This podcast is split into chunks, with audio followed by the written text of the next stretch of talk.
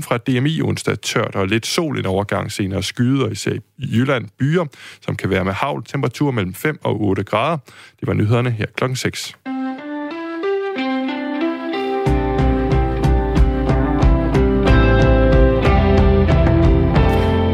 Ja, 5 minutter over 6 er den, og det er ikke bare november, det er nærmest midten af november, centrum af november. Vi er snart halvvejs igennem den her lidt brune måned. Godmorgen, jeg hedder Kasper Harbo.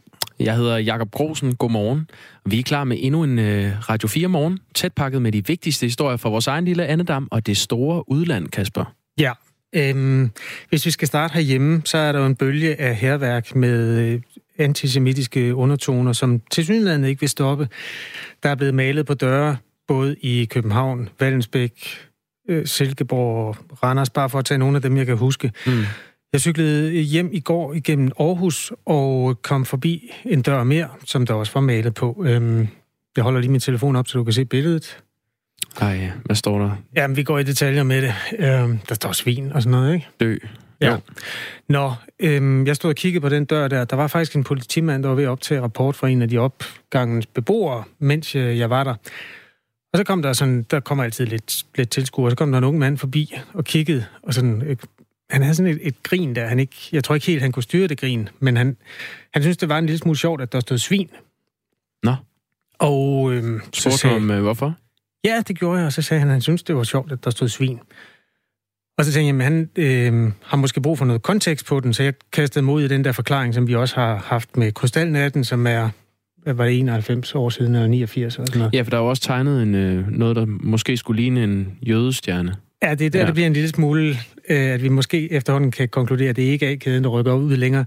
Men øh, ham her, øh, ja, da jeg sådan havde forklaret om nazisternes øh, tendens til at tegne stjerner på folks døre dengang, og det tog vel et par minutter at rise hele det historiske op, så kiggede han på mig som med det samme grin der, som, som stadig sad der, så sagde han, at det er jøden, der har tegnet dem.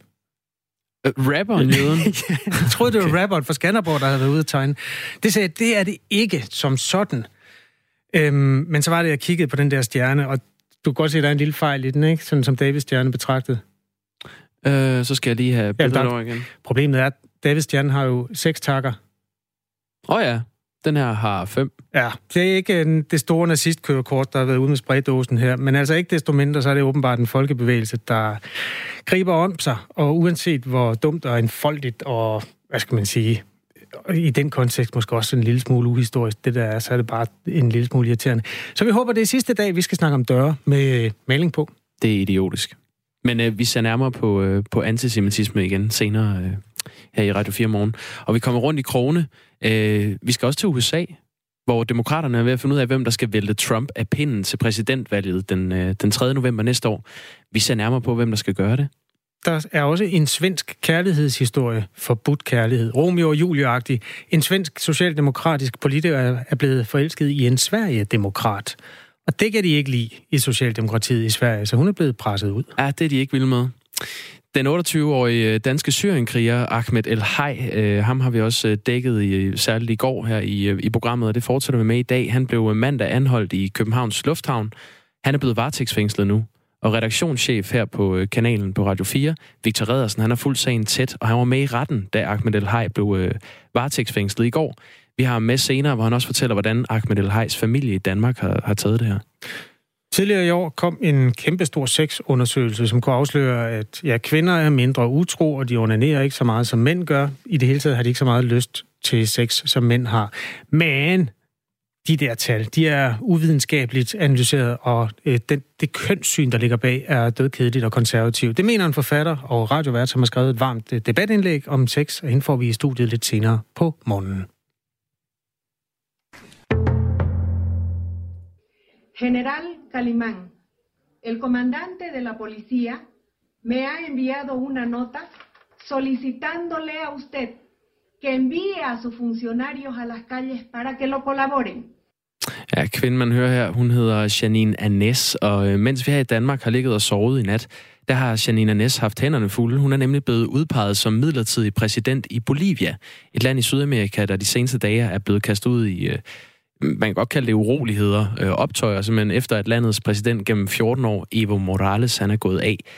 Nu skal vi se, om vi har Allan Helbjerg med fra La Paz. Godmorgen. Godmorgen. Godmorgen. Ja, eller god, øh, god eftermiddag hos dig, er det vel, Allan?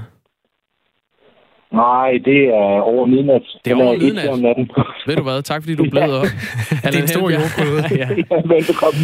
Øh, han bor i La Paz, øh, Bolivias politiske magtcentrum, hvor øh, han arbejder for Danida. Og Allan Helbjerg, kan du ikke øh, starte med at beskrive, hvem den her midlertidige præsident for Bolivia, Janine Anez, hun er? Jo, altså Janine Anez, hun er, hun er uddannet advokat, og hun startede med at slå sig op med, da man fik til lavet en ny forfatning i 2009, hvor hun var med til at arbejde for det. Og har så siden 2010 været senator, valgt for oppositionen, eller den gamle opposition, det vil sige mod Evo, og er udpræget konservativ højrefløj. Øhm, så skal vi også lige omkring, hvorfor det så egentlig lige bliver hende, fordi hun var faktisk lidt langt nede i, i rækkefølgen af dem, som stod til at kunne blive præsident. Men eftersom at præsidenten Evo Morales og vicepræsidenten, de fik asyl i Mexico og flygtede den anden dag, eller i går faktisk, så øh, var det præsidenten for senatet, der ligesom stod sig tur. Hun er også fra regeringspartiet MAS og har trukket sig. Og det har hendes første vicepræsident også. Og så øh, er der altså Selina Agnes, der er nummer to i rækkefølgen, som ligesom, eller anden vicepræsident, som ligesom står for tur. Øhm, det var lidt af en overraskelse. Det var der ikke lige nogen, der havde set øh, komme, før vi nåede frem til søndag aften, tror jeg, at det skulle være hende. Men det er måske lidt spændende forstået på den måde, og kan være rigtig godt, fordi hun er fra Beni, som er en mindre region i Bolivia, hvor man normalt har en sådan konfrontation mellem de to store, som er La Paz og Santa Cruz. Så det kan godt tjene til hendes fordel. Hun er ikke nogen partileder. Øhm, det er der andre, der er, så hun har ikke ligesom været involveret i alle mulige fejler mellem partiledere omkring det ene og det andet. Øhm, derudover så er hun ikke øhm, tilknyttet hverken politiet eller militæret på nogen som helst måde, hvor der jo har været store anklager omkring statskup, øh, hvilket at hun på det kraftigste selvfølgelig vil afvise, og det vil befolkningen i store sammenhæng også. Øhm, og så den sidste ting, der måske tjener til hendes, til hendes kredit for mange folk hernede, det er, at hun har været en, der har turet at sige Evo imod, hvilket at der er mange, der ikke har, har, har turet, og det kan så også godt give hende en goodwill i den her sammenhæng. Ja, så, så vi har altså hende her, Janina Næs, øh, en uprøvet og, og også relativt ukendt politiker, som du beskriver hende, og hun får altså ansvaret for Bolivia på et tidspunkt, hvor der er sammenstød i gaderne mellem politi og demonstranter, og hvor den tidligere præsident Evo Morales, han er, han er forsvundet ud af landet, efter at være blevet øh, beskyldt yeah. for, for valgsvindel. Hvad, hvad gør Janina Næs for at få styr på øh, Bolivia? Ja, men hun, hun var allerede på banen i går, hvor hun faktisk gjorde noget meget smart, fordi der har været øh, meget store uroligheder hernede, og det har politiet haft svært ved at håndtere, fordi det har været så massivt. Og der gik hun så i medierne, inden hun var valgt øh, i går og sagde, prøv at høre, jeg anmoder nu militæret om at, at hjælpe politiet med at, at få styr på det her. Og øh, overraskende nok, der har altid været en, en konflikt mellem politiet og militæret. Men overraskende nok gik militæret ind og så sagde, selvfølgelig gør vi det. Og de har så samarbejdet siden i, i går for at få styr på de her optøjer, der har været hernede. Hvilket faktisk har været meget positivt, og det er dæmpet hen over den seneste, den seneste døgns tid. Der har stadigvæk været uroligheder. Der er rapporteret syv døde i hele den her konflikt. Men, men det virker som om, at det er aftagende. Så der vandt hun en, en absolut en, en, en stor sejr meget, meget hurtigt. Dernæst så har der været en konflikt med læger hernede, som har stået på i to måneder. Og de har også lige meldt nu, at de stopper konflikten og bakker op omkring, øh, omkring hendes valg af det her. Vi har siden oktober set øh, demonstrationer imod øh, Evo Morales med krav om et nyt valg, men nu hvor Evo, som man kalder ham ved fornavn, han er gået af, er han støtter så strømmet ud i gaderne med, med dynamit og, og brosten og beskyldninger om, øh, om militærkup. Hvad siger dem, du taler med om den her situation? Ja, men det er, det er meget, meget langt fra, hvad, hvad, hvad den generelle holdning er. Selvfølgelig er der stadigvæk en stor del, som har stemt på Evo, og som, øh, og som absolut står bag ham. Men der er også en stor del af dem, som synes, at det her det er ikke, det er ikke okay, at der bliver brændt busser af, at der er ildspåsættelse af offentlige bygninger, at der er røverier, Og der er også mange, der er med i de her optøjer, som øh, er opportunister, som gør det for at, at, at, at for egen vindings skyld, som det, det egentlig ikke er politikken, der driver dem. Øhm, og det, som folk de anmoder om nu, det er sådan set, at de gerne vil have ro, øh, de vil gerne have fred, de vil gerne have et nyt valg. Og det har præsidenten jo været ude at garantere nu her, at noget sådan to vigtige punkter. Det ene er, at hun vil hurtigst muligt afholde et nyt valg. Det har hun 90 dage til i forhold til forfatningen. Og dertil, der vil hun gerne sikre fred og ro. Og det har hun absolut fået øh, politiets og militærets opbakning til at gøre. For hun kan gøre det, der skal der også blive et valgorgan på plads. Og, øh, og det kommer også til at tage lidt tid, fordi det tidligere valgorgan, som har stået for det her valg, hvor der var svindel, de, øh, de er alle sammen blevet, blevet arresteret og skal nu afhøres om, hvor dybt det her det egentlig det stikker. Lige, lige... Øhm, og derudover er det, ja, lige en sidste ting er, at det er meget interessant, at, at øh, man taler også om, at selvfølgelig skal Mads Evo Morales' parti stille op til det her valg, men det skal ikke være med Evo som spidskandidat. Nej. Øh, lige her til sidst, øh, Allan Helbjerg øh, med fra La Paz. Jeg står her og ser på nogle billeder af, af barrikaderne i de gader, hvor, hvor du bor i, øh, i La Paz. Det er nogle bliktage og nogle forskellige ting, der er stablet op, som blokerer for vejen. Øh, er det utrygt der, hvor du bor? Nej, egentlig ikke. Øh, det afhænger selvfølgelig af, hvem du spørger.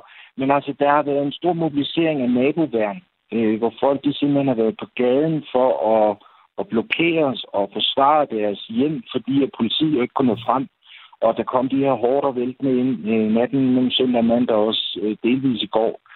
Øh, så jeg synes, at det har været rimelig sikkert. Det afhænger selvfølgelig af, hvis man lige er midt i, i øjet og sådan hårdt det her, så er det, ikke, så er det ikke så sjovt.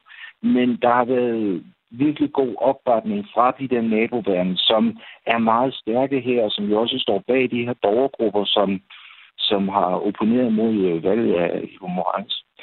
Så jeg synes, at det går den rigtige vej, og jeg tror, at, at øh, det her det, det vil komme til at, at, at spænde at gå ned i spændingsniveau hen over, hen over den kommende tid, nu hvor der er ligesom kommet en, en præsident på plads. Evo Morales han er nu ankommet i øh, Mexico, og han siger, at han var troet på livet i, i Bolivia. Bolivias militær siger, at de ikke har en uh, arrestordre på ham. Men tak, uh, Allan Helbjerg, med helt fra La Paz, ja. Bolivia. Og god nat til dig. Jo, tak skal du have. Klokken den er, ja, tak skal du have. Klokken den er blevet 17 øh, minutter over 6 her i Aarhus. I hele landet, faktisk. Også det. Øhm, mens demokraterne i USA prøver at få Donald Trump sat fra bestillingen af rettens vej igennem en rigsretssag, er de jo også finde ud af, hvem, øh, eller de er i gang med at finde ud af, hvem der skal tage kampen op mod Trump ved præsidentvalget, der finder sted om et år. Nu har hele 17 demokrater meldt sig på banen. Der er altså noget at vælge mellem, når amerikanerne om få måneder skal begynde at stemme om, hvilken demokratisk kandidat, der i den sidste ende skal forsøge at vippe Trump af pinden ved den endelige duel, som finder sted den 3. november 2020. De 17 skal vi nok komme til at høre om, men der sidder altså to mere på sidelinjen og overvejer, om de også skal melde deres kandidatur i det her tæt pakkede felt. Godmorgen, Stine Krohmann Dragsted. Godmorgen. Stine er jo morgenvært øh, på den her radio sammen med Dan Grønbæk, og så er du vores øh, USA-kender, fordi du har boet der i, hvad er det, 13 år eller sådan noget? Ja. Ja. Stine, de to interessante, og som i virkeligheden er langt mere kendt end resten af feltet, hvem er de? Ja, den ene, det er Michael Bloomberg. Han er New, York, øh, New Yorks tidligere borgmester. Øh, politisk der har han været republikaner i mange år. Så blev han uafhængig. Han legede med tanken om at stille op også de sidste to præsidentvalg, men besluttede sig for, at det er svært at vinde et øh, præsidentvalg, hvis man ikke stiller op for et af partierne. Og jeg tror godt, man kan sige, at han måske er inspireret en lille smule af Donald Trump med den her tanke om, at hvis man skal gøre sig håb om at blive valgt, så skal man altså stille op for et af partierne. Så nu har han meldt sig ind i det demokratiske parti, eller han har erklæret, at han er demokrat. Og han har ikke sagt direkte, at han vil stille op endnu, men øh, han har været nede i Alabama og skrevet sig op til et, det, der hedder primærvalget, altså det de valg, der skal til, øh, for at demokraterne beslutter, hvem der skal være deres kandidat. Det har han skrevet sig op til. Øh, Men så er det der ikke det samme? Eller hvorfor er det ikke det samme? Jo, altså det her, det, det kan man godt gøre, uden at man ligesom beslutter sig for, at man endeligt træder ind i kampen. Men det er okay. i hvert fald et, et tegn på, at han, han overvejer det. Vi skal også lige sige, at han er jo øh, øh, milliardær, altså han er ved sko for 52 milliarder dollars. Det er og han præsidenter, det er jo helt almindeligt. Det er det, og han er så også en, en mediemogul, ikke? altså ja. vi kender Bloomberg News. Øhm, den anden, det er Hillary Clinton, øhm, og hende kender vi vist også alle sammen. Hun stillede jo op imod Donald Trump, hun endte med at tabe, selvom hun jo altså vandt et flertal af, øh, af stemmerne alt i alt, øh, men hun ikke vandt øh, nok af delstaterne. Hun øh, var med i et interview i går i BBC sammen med hendes datter Chelsea Clinton. De, uh, Clinton. De har udgivet en ny bog, der hedder om, uh, om gutsy women, altså modige kvinder. Og, kvinder. Uh, kvinder, og hun siger, uh, det er bestemt ikke i mine planer at stille op, men man kan aldrig sige aldrig, siger hun. Prøv lige at høre, hvad hun siger, da BBC-journalisten prikker lidt til hende og siger, det vil jo være modigt, altså gutsy, hvis du stillede op igen. It would be very gutsy to have another go at it. It would be very gutsy, that's true. I think a lot about what's happening in our country, around the world, uh, because my goal is to help retire the current incumbent. I think it's imperative that our country kind of regain its leadership and its credibility. So I'm going to do everything yeah. I can to make that happen. Hun siger altså til sidst, I'm gonna do everything I can to make sure that happens. Altså retire Donald Trump. Clinton afviser altså ikke blankt, hun vil stille op igen, da hun bliver spurgt, og så siger hun, hun føler et stort ansvar for at hjælpe med at sørge for, at Trump han går på pension. Altså nu kan jeg ikke huske, jeg har ikke altid været med i alle mellemregningerne op til den endelige duel i præsidentvalgene, men der er 17 her, plus muligvis to. Er det, det er der rimelig mange, er det ikke? Det er rimelig mange, og på det tidspunkt, der er vi altså, plejer vi at være der, hvor at man snævrer feltet ind. Vi har faktisk allerede set øh, nogle kandidater, vi har været helt op på 20, så vi har set nogle kandidater falde fra, fordi de simpelthen ikke havde penge nok, og de indså, at de ikke havde, havde støtte nok. Så, øh, så det plejer at være et tidspunkt, hvor vi ser kandidatfeltet snævre ind. Øhm, det store spørgsmål er jo, om de for det første er kendte nok, der er flueben ved det. Så nummer to er, kan de samle de der demokrater? Fordi det er jo også sådan en lidt broget flok. Ja, altså grunden til, at der overhovedet er øh, den her volatilitet, hvis vi skal sige det er et meget fint ord, altså der er den her ikke, ja. usikkerhed øh, om, om der er plads til flere kandidater øh, i det her felt, det er, at øh, frontløberen Joe Biden, som altså den tidligere vicepræsident, øh, da Barack Obama var præsident, han, øh, selvom han fører i meningsmålingerne, så ser han ud, som om han er rimelig svag. Der er problemer med, at han øh, simpelthen, når han optræder på vælgermøder, er begyndt at sådan mumle, han, han, øh, han øh, kan ikke finde de rigtige ord, han virker meget gammel. Øh, der er også det her problem med, at han nu er blevet øh, ligesom blandet ind i hele den her sag om Ukraine, som er det hele rigsretssagen handler om, og det mm. kan være med til at svække ham. Så det er klart, det er sådan en, som Michael Bloomberg øh, tænker, der er måske plads til det, man kan kalde en mere moderat, altså en demokrat, der ligger mere inde på midten. Men vi skal bare lige huske, Michael Bloomberg, han er altså selv 77 år. Han er ældre end Joe Biden, så når du har de her demokrater, øh, de demokratiske vælgere, som i højere grad bliver yngre, øh, de bliver øh, de er mindre hvide, altså der er flere af dem, der måske er, har, er sorte eller øh, latinamerikansk baggrund. Øh, de har meget vægt i øjeblikket på, at man ikke er vild med, at det er penge, der skal styre politik på grund af Donald Trump. Hmm. Så er det måske lidt problematisk, at sådan en til Michael Bloomberg, han skulle være det store øh, håb for dem. Og det samme med Hillary Clinton, kan man sige. Altså hun viste jo sine tydelige svagheder øh, ved præsidentvalget i 2016. Øh, hun kunne simpelthen ikke skabe nok entusiasme for sit kandidat øh, tur blandt nogle af det, det demokratiske partis vigtigste vælgergrupper. Men er der overhovedet nogle demokratiske kandidater, som ikke er plus 70, og som er, har en eller anden øh, oplagt øh, kandidatur til præsidentposten? Altså, det, altså i feltet af de 17, der er øh, nogen, der er yngre. Blandt andet ham, vi kalder borgmester Pete, øh, som, øh, som er, øh, jeg ved faktisk ikke præcis, hvor gammel han er, men han er vist, øh, han er vist kun i 40'erne. Det er, det, det er meget, meget ungt, øh, når man stiller op. Han er også kun øh, kan vi sige, været borgmester i South Bend, Indiana. Øh, og han er faktisk en af dem, der klarer sig rigtig godt lige nu i meningsmålingerne i den delstat, vi alle sammen holder øje med, som er Iowa. Øh, det er en delstat, som er en af de første, der skal være med til at afgøre, altså hvor vælgerne skal ind og stemme på, hvilken kandidat synes de, det skal være blandt demokraterne. Men altså, det er rigtigt, at dem, der fører lige nu i meningsmålingerne blandt demokraterne, der er det meget ældre mennesker, hvis vi kan sige det pænt. Fordi vi har Joe Biden, ja. øh, så har vi altså uh, Bernie Sanders, som også er godt op i årene, og vi har Elizabeth Warren, som jo også findes over på venstrefløjen, så hun er vist 70 år, så de er alle sammen 70 øh, plus. Og det er jo lige præcis også derfor, at, at, at Bloomberg og Hillary Clinton har nogle svagheder, men det er også derfor, at de synes, de måske kan hoppe ind, fordi Bernie Sanders og Elizabeth Warren, som ligger og bider Joe Biden lige i haserne, de hører altså til vældig meget over på venstrefløjen. Jeg vil ønske, at Radio 4's lyttere kunne se, hvor glad Stine Krohmann Dragsted er for det øh, rotte øh, rat, rat race, skulle jeg lige til at sige. Sådan det mumlende rat race, der finder sted Mimmer. her. Ja. Første store vink med den amerikanske vognstang finder sted i Iowa den 3. februar, så må vi se, hvem det er, øh, når de får snævret de der 19 cyklister ind til en øh, ved det store præsidentvalg, der finder sted til november næste år. Tak fordi du kiggede ind, Stine Krohmann Dragsted. Selv tak. Vil du have den der? Ja, kom bare du. Sko. Nu bryder jeg tavsheden. Sådan øh, indleder den svenske socialdemokrat Nina Burkhardt et opslag, som hun delte på sin øh, Facebook-side øh, søndag. Nina Burkhardt, hun er egentlig øh, på vej ud af svensk politik ved, øh, ved årsskiftet, men i opslaget der afslører hun, at det altså ikke er, fordi hun vil lade yngre kræfter komme til, sådan som hun har sagt tidligere på året. Det er i stedet, fordi hun er blevet presset ud af sine partikammerater. Og det handler om forbudt kærlighed. Årsagen er, at hun har forelsket sig i en mand, der sidder i riksdagen for Sverigedemokraterne. Johan Warning Bensen, godmorgen. Godmorgen. Journalist på øh, Kristelig Dagblad, hvor du blandt andet dækker skandinaviske forhold og værdipolitik. Ja. Hvorfor må en svensk politiker ikke være kærester med hvem hun vil? Ja, øh, det, er jo et, øh, det er jo et rigtig godt spørgsmål, og noget, som øh, rigtig mange i Sverige og jagttager svensk politik øh, spørger sig selv om i, i de her dage. Øh, der er i hvert fald nogen, der mener, at øh, Anina Burkhardt hun med sit opslag søndag øh, afslører en tyk, tyk dobbeltmoral i, øh, i dele af den svenske politiske elite.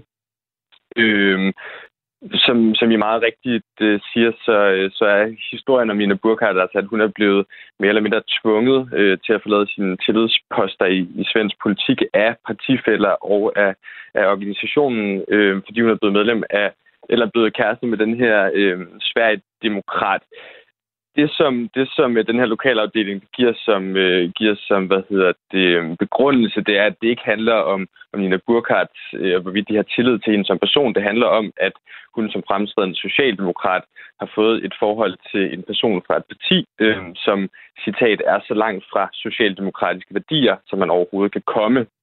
Så ringer klokkerne med dengang, hvor Nyrup han sagde, at Dansk Folkeparti aldrig nogensinde vil blive stuerene. Er, er det der ja. sådan i, i tidslinjen, at uh, Sverige er lige nu mellem de to uh, partier? Ja, altså kommer med sådan en, en, en nogenlunde 20 års forsinkelse. Det kan godt være, altså det man kan sige om, om svensk politik, det er, at, at hvorvidt der er øh, så langt som der næsten overhovedet kan, kan være mellem øh, Sverigedemokraterne og de svenske socialdemokrater, jamen det er jo det er en vurdering af det, man bare kan sige, er, at, at de senere år har vi set en bevægelse i øh, det svenske vælgerhav, øh, hvor flere øh, fra det, man kunne kalde sådan den klassiske arbejderklasse, det her LO-segment, har bevæget sig fra øh, Socialdemokraterne og mod Sverigedemokraterne. Set fra deres perspektiv, jamen der er forskellen måske ikke større end som så.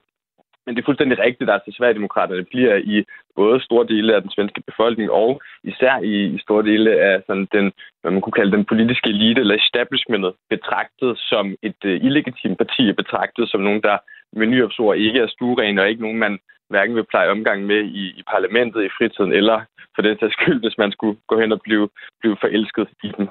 Ja, Sverigedemokraterne er simpelthen blevet... Øh Altså de andre, de øvrige partier i Sverige har, har nægtet at samarbejde med dem på baggrund af det, som, som de betragter som fremmedfjendsk øh, politik hos øh, Sverigedemokraterne. Men lad os lige vende tilbage til hende. Nina Burkhardt, hun har uddybet til, øh, til den svenske avis Aftonbladet. Hun har sagt, jeg bryder tavsheden, fordi jeg vil lade det sidste, jeg gør i partiet, være at påvirke partiet lokalt til at gå tilbage til dets kerneværdier, demokrati, deltagelse, alle menneskers ligeværd og retten til at elske dem, man vil. Hvad har, hvad har reaktionerne været på det her i Sverige? Jamen, øh, et godt billede på øh, de, nogle af de reaktioner, der, der er kommet. Der er selvfølgelig nogen, der, der synes, det her det er en rigtig måde, en god måde at, at gøre det på, fordi man bryder sig så lidt om, om Sverigedemokraterne, at man også synes, at, at det kan være legitimt simpelthen at, at nægte øh, sådan en som Lina Burkhardt, øh, eller hvad, tvinge hende til at vælge mellem sit politiske liv og, og, og sit kærlighedsliv eller privatliv. Øh, men, men de senere dage, det her, det, det Nina Burk har lavet sit opslag søndag aften, øh, og det, der er sket de senere øh, de seneste par dage, at der er rigtig mange, der har delt et billede af Stefan Löfven, den socialdemokratiske statsminister, øh, fra øh, Pride i Stockholm i august, hvor Löfven han skriver, Sverige skal have lov, der, i, i Sverige skal man have lov til at elske den, man vil, og være den, man er. Og det er der så mange, der, der finder øh, eller læser som, som tyk dobbeltmoral og hyklerisk, øh, den her sag taget, taget i betragtning. Så er der også mange, der siger, at det er da interessant, at der er højere til loftet hos Sverigedemokraterne, end der er hos Socialdemokraterne, fordi den her sag har jo ikke haft konsekvenser for, for Burkhards kæreste. Og sidst men ikke mindst, så er der også dem, der føler sig bekræftet i, at der ligger sådan en, en dyne af politisk korrekthed øh, over øh, det svenske samfund og den svenske politiske debat, hvor man ikke kan sige øh, sandheden om for eksempel indvandringen, men altså heller ikke kan, kan forelske sig i, i den, man, man har lyst til. Og sidst men ikke mindst, så skal man, så skal man måske lige nævne, det er meget sjovt. Øh, jeg så lederskribent Jytteborg-posten skrev i går, øh, at Socialdemokraternes ageren i, i den her sag, det er altså ikke noget, der hører hjemme i et liberalt demokrati.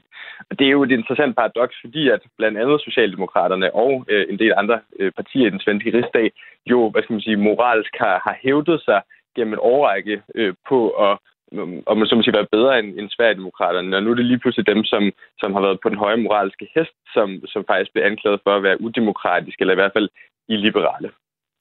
Ja, det er spændende at se, hvad der kommer til at ske i den sag. Johan Warning Bensen, øh, journalist på Christi Dagblad. Tak fordi du var med her. Jamen, velkommen. Og husk, hvis du har lyst til at komme med en kommentar, når du hører noget, der interesserer dig her i Radio 4. For eksempel en historie om politisk dobbeltmoral, så er du meget velkommen til at skrive sms'er. Vi kan godt lide inputs fra de mennesker, der sidder og hører morgenradio. Ja, tak. Man tager telefonen frem, hvis ikke man har den frem i forvejen, og så går man ind i sms-feltet og skriver R4 og en besked til os. Altså R4 og et mellemrum, skal jeg lige huske at sige. Og så beskeden til os herinde i studiet, Jakob og mig, og så sender du den afsted til 1424. Klokken den er min sanden blevet 6.31. Vi giver ordet til nyhedsvært Per Koldstrup Winkel. Det er blevet tid til nyheder her på Radio 4. Luddogne akademikere skal straffes, hvis ikke de tager et job i Netto. Det mener beskæftigelsesborgmester i Københavns Kommune, Cecilia Lonning Skovgaard. I et interview med Berlingske undrer beskæftigelsesborgmesteren sig over, hvorfor A-kasserne holder hånden over de højt uddannede akademikere og ikke iværksætter de sanktioner, de er forpligtet til. Man skal ikke have været længe i systemet som arbejdsløs akademiker, før man opdager, at jobcentret ganske vist skubber på og siger, at man skal søge flere job, fordi man i jobcentret har opdaget, at man er så luddoven, at man ikke gør det, siger Cecilia Lonning Skovgaard og fortsætter. Og de ved også, at vi, vi indberetter det til A-kassen, men derfra sker der ingenting. Det har ingen konsekvenser overhovedet, udtaler beskæftigelsesborgmesteren til Berlingske. Direktør i danske A-kasser Werner Sand Kirk mener, at angrebene på de blødsødende A-kasser er skudt forbi. Han henviser til, at A-kasserne kontrolleres nedkært af Styrelsen for Arbejdsmarkedet og Rekruttering. De har en hel afdeling, der fører tilsyn med, om, om det går rigtigt for sig, og vi forvalter reglerne ordentligt. Alle vores tilsyn har stort set været uden anmærkninger, siger han til Berlingske. Ifølge lovudkastet skal børn, undskyld, øh, ifølge jeg starter lige uh, den her historie lidt forfra. Et lovudkast fra udlænding- og integrationsminister Mathias Tesfaye møder nu voldsom kritik. Ifølge lovudkastet skal børn af danske forældre, der fødes i områder, hvor en terrororganisation er en part i en væbnet konflikt, ikke længere automatisk blive danske statsborgere. Det er en historie, Information skriver om. Skarpest i kritikken er Institut for Menneskerettigheder med direktør Jonas Christoffersen i spidsen. Han mener, at et barn har ret til samme statsborgerskab som sine forældre, og at det ikke skal straffes for forældrenes handlinger. Heller ikke fordi politikerne vil sende stærke signaler til eksempelvis fremmede krigere man kan jo sende signaler på mange måder. Det, som vi har til opgave at gøre på Institut for Menneskerettigheder, det er at se på, om børnenes rettigheder bliver krænket i det her tilfælde. Og efter vores vurdering, øh, så er det en krænkelse af de her børns rettigheder, øh, at man fratager dem adgangen til at blive danske statsborger på den her måde. Også Retspolitisk Forening, Røde Kors, Amnesty International, Red Barnet og Børnerådet kritiserer lovudkastet. Folketinget blev vildledt om miljøeffekt ved et stort elkabel, det skriver Jyllandsposten. Den tidligere energiminister Lars Christian Lillehold var nemlig orienteret om en et regnestykke, der viste, at CO2 udledningen vil stige som følge af den såkaldte Viking Link-forbindelse. Det går stik imod, hvad Folketinget har fået oplyst, viser dokumenter, som Jyllandsposten har fået udleveret. Viking Link er et kabel mellem Danmark og Storbritannien, som skal forbindes med den nye højspændingsledning ned gennem Vestjylland. I april 17 modtog ministeriet en mail om, at om, at Energinet var kommet frem til, at CO2-niveauet øges, øges med 2,5 millioner tons. Det blev skrevet ind i et talepapir, som blev forelagt og godkendt af Lars Christian Lilleholdt. Den 29. oktober 2017 gav så tilladelse til etablering af Viking Link. Dagen efter spurgte DR, hvad det vil påvirke CO2-udledningen med. Ministeriet og Energistyrelsen formulerede et svar om, at der ikke er foretaget en samlet CO2-beregning.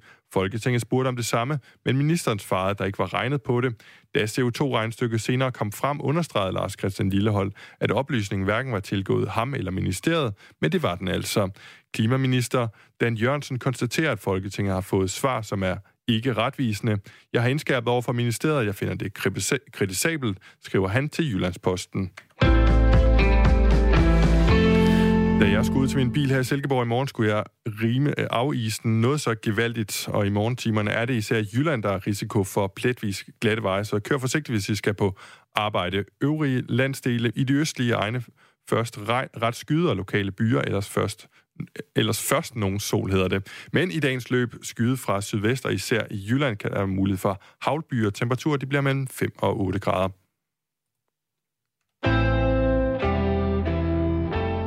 Det er øh, Radio 4 morgen med Jakob Grosen og Kasper Harbo, og så er det Per Winkel, der har styr på nyhederne. Han er tilbage, når klokken den slår syv. Ingen mindre.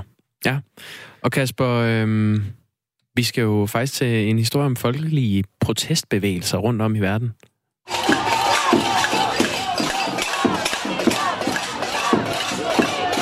Det er kvinder og børn, der slår grydelåg sammen i gaderne i Libanon. Samtidig i Chile.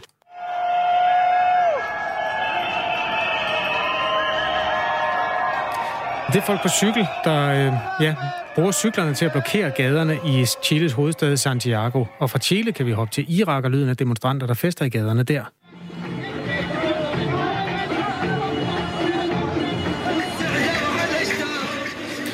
Ja, der bliver demonstreret mange steder i verden lige nu. Det lyder festligt. Ja, lige den der del af det. Ja. Det er længe siden, de har festet i Irak. Det er det der ærligt fortjent.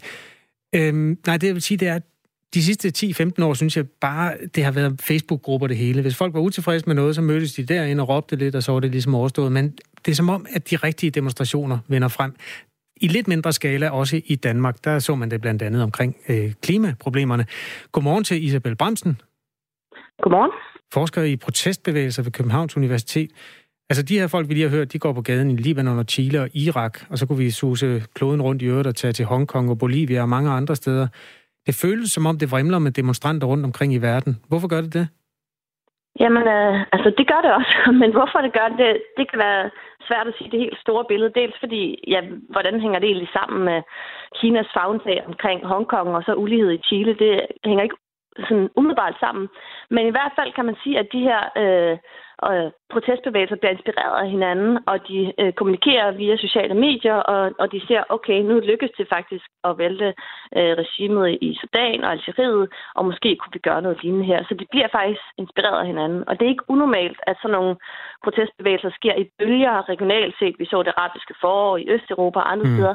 Øh, men men det, det, der er hvad skal man sige, anderledes denne gang, er, at det sker på sådan en global plan. Øh, og det er ikke, fordi de har et mål alle sammen, som de kæmper for i hver deres respektive lande. Øh, men, men de bliver ligesom inspireret på kryds og tværs øh, af landegrænser. Ja, fordi i Chile var det noget med nogle togbilletter. I Libanon, der var det en afgift på en chat- og sms-tjeneste. Og i Hongkong, der var det udleveringsloven, der satte gang i masse demonstrationer. Det er jo vidt forskellige grunde. Altså, har de nogle fællestræk?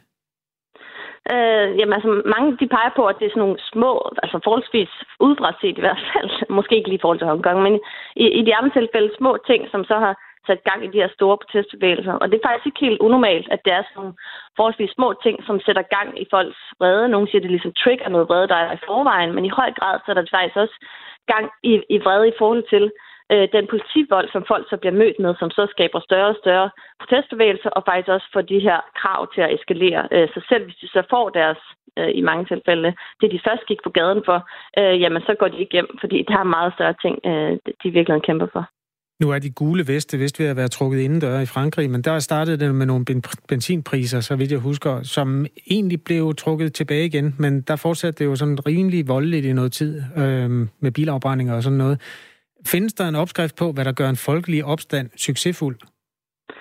Øh, ja, altså der er i hvert fald øh, tre-fire ting, man kan sige øh, i den henseende. Dels, at det ikke er voldeligt, er altså øh, langt større sandsynlighed for, at noget lykkes. Hvis det bliver voldeligt, så er der kun omkring 26 procent øh, for, at det lykkes, mens det er, hvis det ikke er voldeligt, øh, jamen så er det omkring 50 procent øh, sandsynlighed.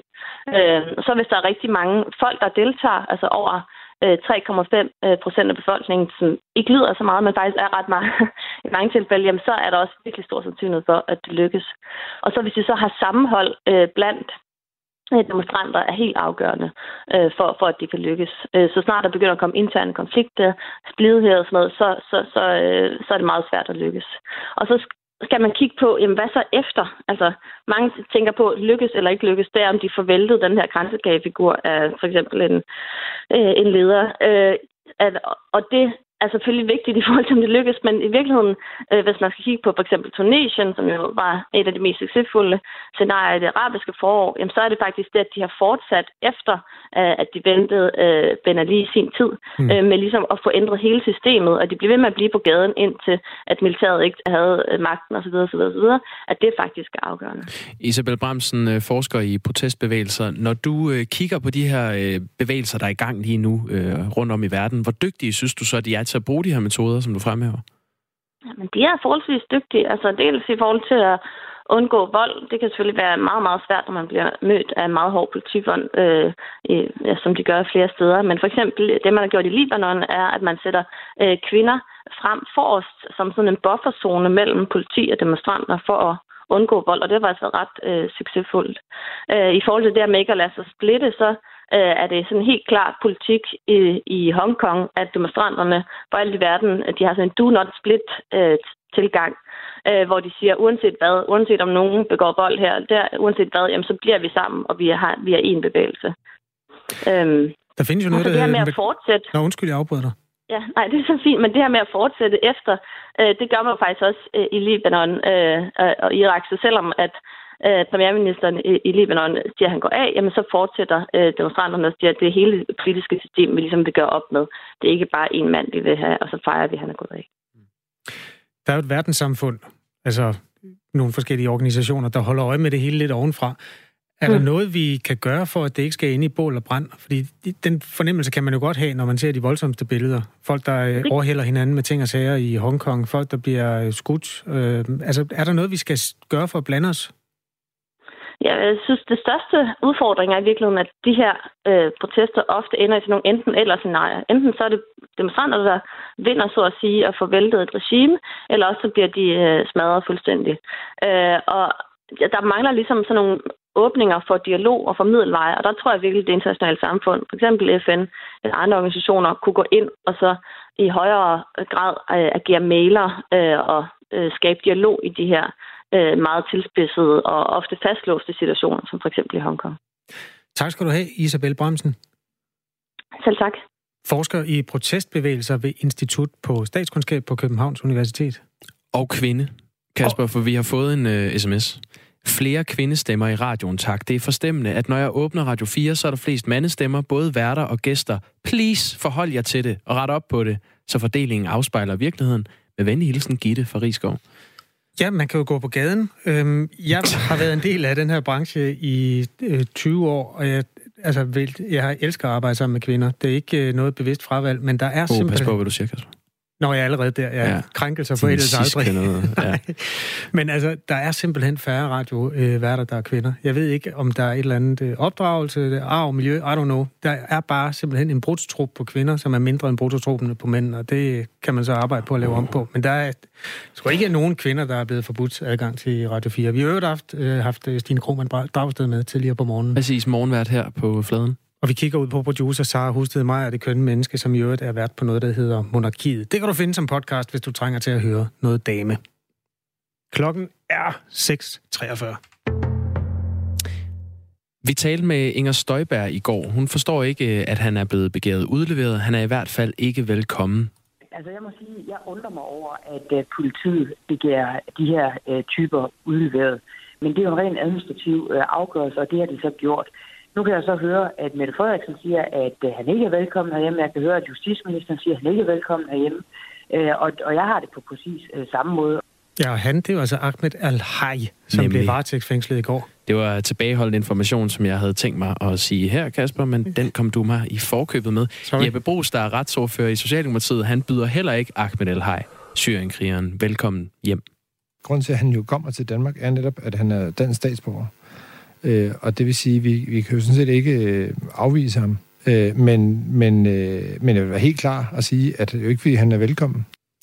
Ja, i går blev øh, den danske syrienkriger Ahmed al-Hay varetægtsfængslet efter et grundlovsforhør i Københavns Byret. Sagen den har tiltrukket sig enorm opmærksomhed. Øh, alle medier er på den, det er vi også her på Radio 4. Siden øh, Ahmed al-Hay han øh, landede øh, mandag eftermiddag i Københavns Lufthavn efter at være blevet udvist af Tyrkiet.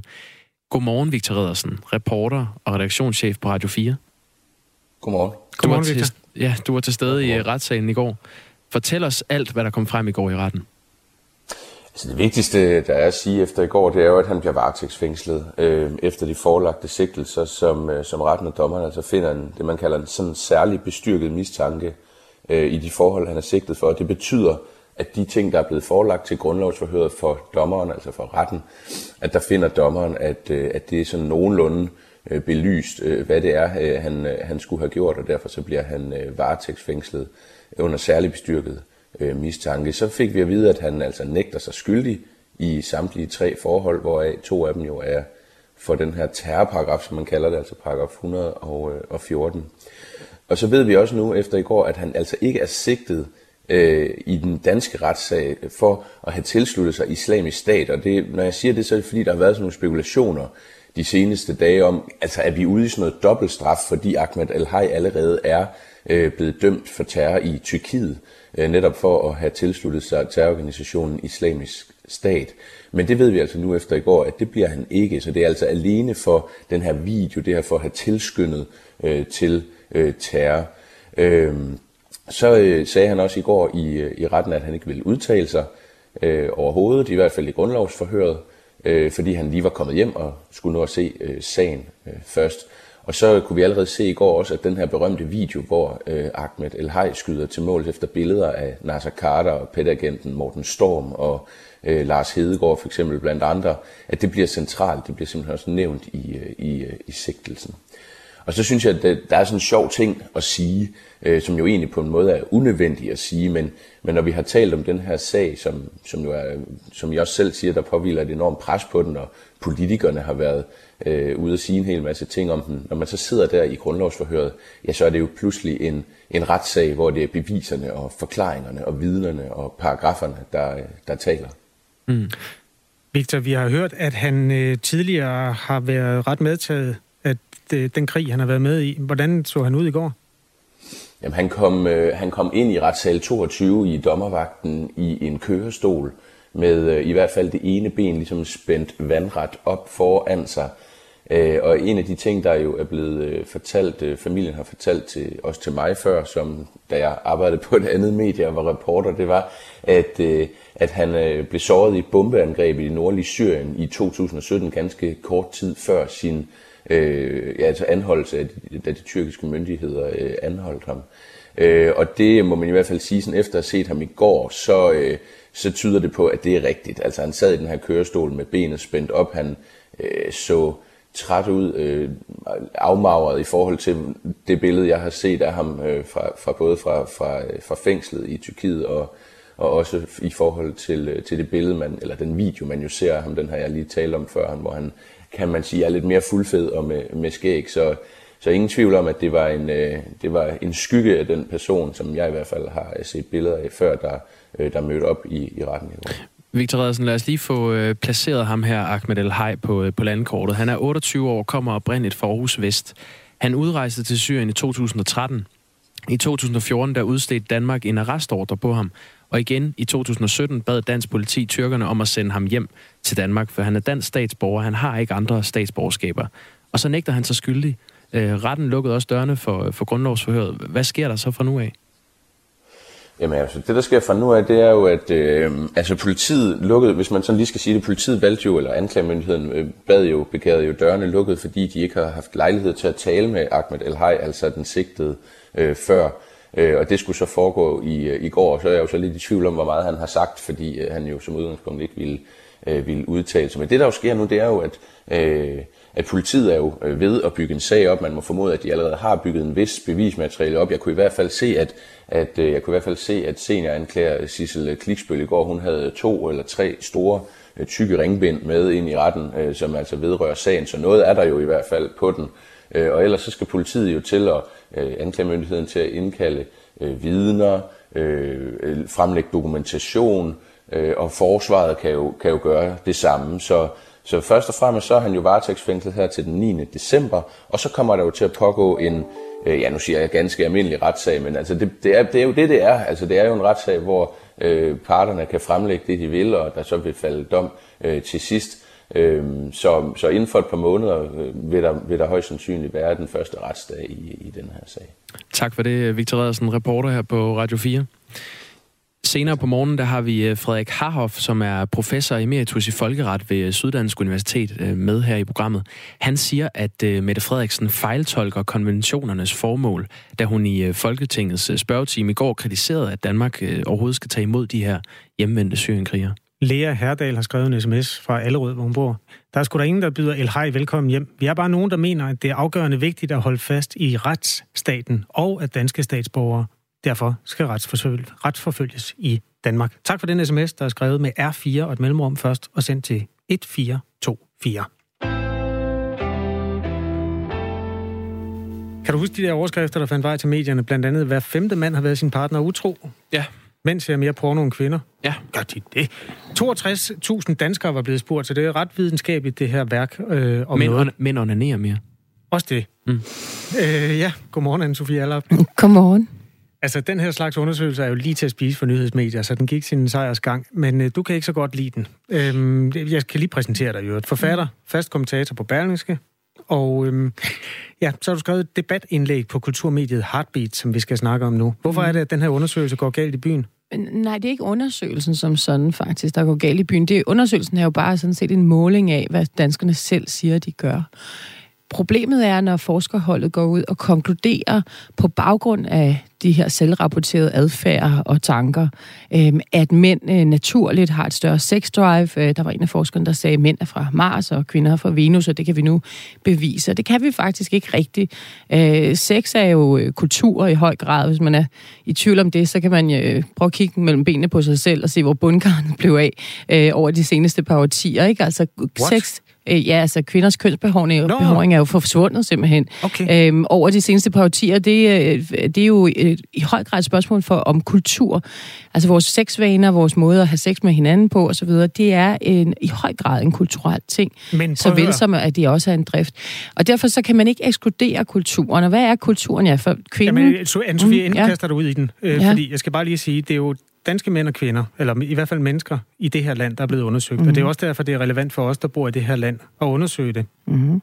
Kan du ikke se relevansen af den så? Jamen, jeg har ikke noget problem med undersøgelsen. Undersøgelsen er fin. Det er konklusionerne, som jeg har et problem med. Altså, forskerne præsenterer undersøgelsen med nogle konklusioner om noget naturborgen i kønnene. Mm. Det mener jeg ikke, at man kan. Altså, det mener jeg faktisk er, en, øh, er noget, som øh, de bør afholde sig fra. Øhm, og grunden er, at sex er kultur, og at den kultur, som øh, kønnene har, er meget forskellig. Den, for kvindernes udkommende, så er vi jo en... Altså, vi følger jo årtusinders undertrykkelse seksuelt, og vi har stadigvæk øh, rester af det. Vi har ikke særlig meget øh, sprog, når det kommer til vores egen seksualitet og vores egen, kø, egne kønsdele i øvrigt. Øh, vi, er, øh, vi er i højere grad belagt med skam Altså, jeg synes faktisk, der er, flere, der er flere synonymer for det kvindelige kønsorgan, end der er for mandens. Jamen, jeg, jeg tror ikke, der er et øh, ord for det køn, kvindelige kønsorganer, så det, vi har nogle forskellige ord. Vi har noget, der mm. hedder skede, hvilket er sådan et det, åndssvagt ord, ja, synes jeg. Ja. Men altså, vi har, så har vi vulva, det er vist nok det, der ydre. det ydre. Ja. Så har vi øh, klitoris, som øh, vi faktisk ind for, indtil for 10 år siden ikke vidste var... Altså, vi troede, det var sådan et lille ært, der sidder udenpå. Nu ved vi, det er faktisk er et svulmelæme, som sidder indvendigt og også som er ret stort. Det har man simpelthen gennem hele menneskets historie anatomisk ikke været i stand til at identificere. Altså, vi, vi er stadigvæk et eller andet sted i den her rejse af frigørelse. Øhm, og derfor så er det meget, synes jeg, altså det er på en eller anden måde beklageligt, at forskerne går ud og siger, ja, nu kan vi se, at mænd er fra Mars og kvinder er fra Venus, og mænd har et langt større sex drive. Jeg synes ikke, at det er et større sex drive, øh, som man kan udlede af, for eksempel utroskab. Det kan lige så godt være, at kvinden man bare tænker, øh, der er større omkostninger ved at knalde øh, kollegaerne til jule, julefrokosten for min familie. Det kan være, at hun har nogle andre, altså noget andet skam omkring det. Det kan være, at hun i mindre grad ligesom føler, at det er noget, hun kan gøre. Hmm, øh, det, det kan være, at hun har flere børn i sengen, sådan så hun ikke øh, onanerer lige så meget. Altså, det kan, der, der er alle mulige forklaringer. Hvis man ikke går ind i det, øh, så synes jeg ikke, at man har det fulde billede, billede og dermed ikke grundlag på hvilket man kan øh, konkludere. Anne-Sophie Allop, det, det du, øh, nu skal jeg bare lige forstå det. Når mm. 62.000 danskere er blevet spurgt om deres sexvaner, og der er flere mænd, for eksempel, der siger, at de har været utro, eller de onanerer dagligt end kvinder, mm. Det har du ikke noget problem med, at de, øh, nej, de nej. konklusioner bliver ud? Det er fint nok. Det, altså, det er jo bare øh, øh folks øh, selvrapporterede adfærd. Ja, så ja. det du har et problem med, det er, det er forskernes fortolkning af, ja. hvad der er blevet svaret? Ja. Og hvor det har du set de fortolkninger? Jamen, det har været ude i pressen. Der er masser af... Hvis man går ind på Heartbeat, som er et fantastisk kultursite, så kan man se den her artikel, hvor jeg øh, eksemplificerer, hvad forskerne har sagt som en del af deres præsentation af det her. Hele det der med, at kultur, altså at naturen skulle være indrettet sådan, at mænd har et stærkere sex drive, det er der jo det er der mange, der tænker, sådan må det være.